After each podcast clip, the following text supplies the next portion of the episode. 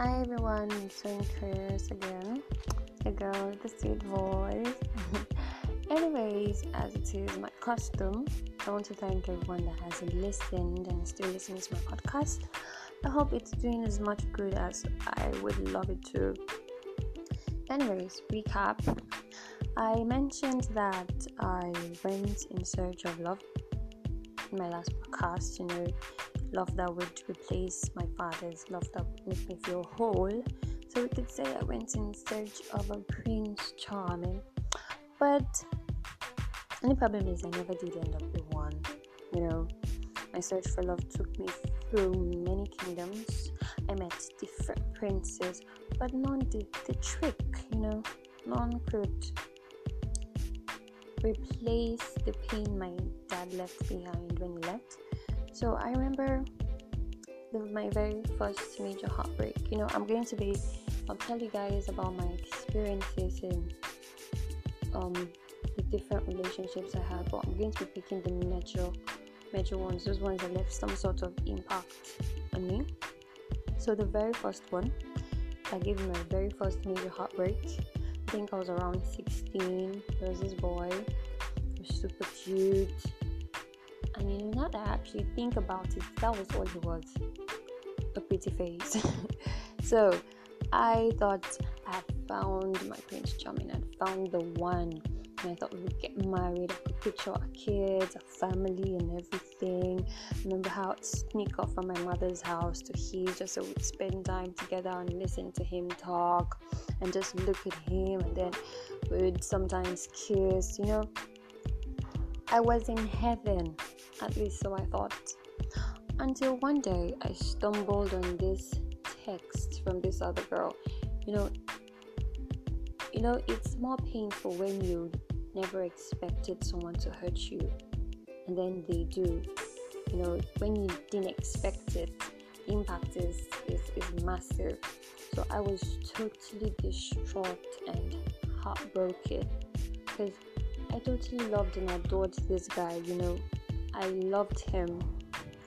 So I, I I remember that I used to try everything within my power to make him happy. You know, when we would fight or have disagreements, I was always going to apologizing and begging him and begging him, telling him I was sorry. Even when he was wrong, I would apologize. You know, I was always going out of my way to please him. And then he had the guts to cheat. Oh my god, I'm, I'm so grateful to God that I had a little pride left like walk away from him without looking back. And guess what? Years after when I met him, he was complaining about how he never quite was able to replace me, you know. No girl was able to love him like I did, and he never really met any girl who treated him like I did, you know. And that was kind of satisfying for me, you know, to know that I left that kind of mark on him. But the thing is, was it right that I that I went out of my way to please him? No, it wasn't. You know, because my dad left me, I felt I had to overdo it. You know, just to keep them around me, just to make them love me, just to keep them happy. But that was wrong. If anyone loves you, they shouldn't have to put you through that. You know, they shouldn't have to make you beg all the time. They shouldn't have to make you beg them to prioritize, like like put you as number one priority in their lives, that's that's not love, you know. And if you're in that sort of situation, I suggest to walk away from it. Walk away from it and never look back. You know, wait for that man who is going to treat you right. Wait for that woman who is going to treat you right, who's going to respect you, who's going to worship and adore you. No, I'm not talking about putting you first before God, but you get what I'm saying. Someone who is just going to be totally and madly in love with you. So, um, I I never was able to replace my father. You know, that was just that was just how I put it. Different relationships I had, they're all like one could say my trials and errors because they never quite fixed the problem, you know.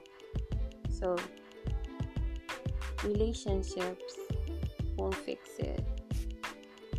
You know, it's not going to take away that pain.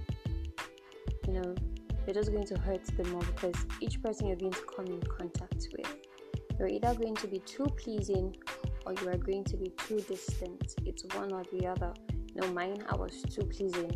Well, there are others who are very distant. They don't they don't know how to connect. They don't know how to stay committed to a relationship.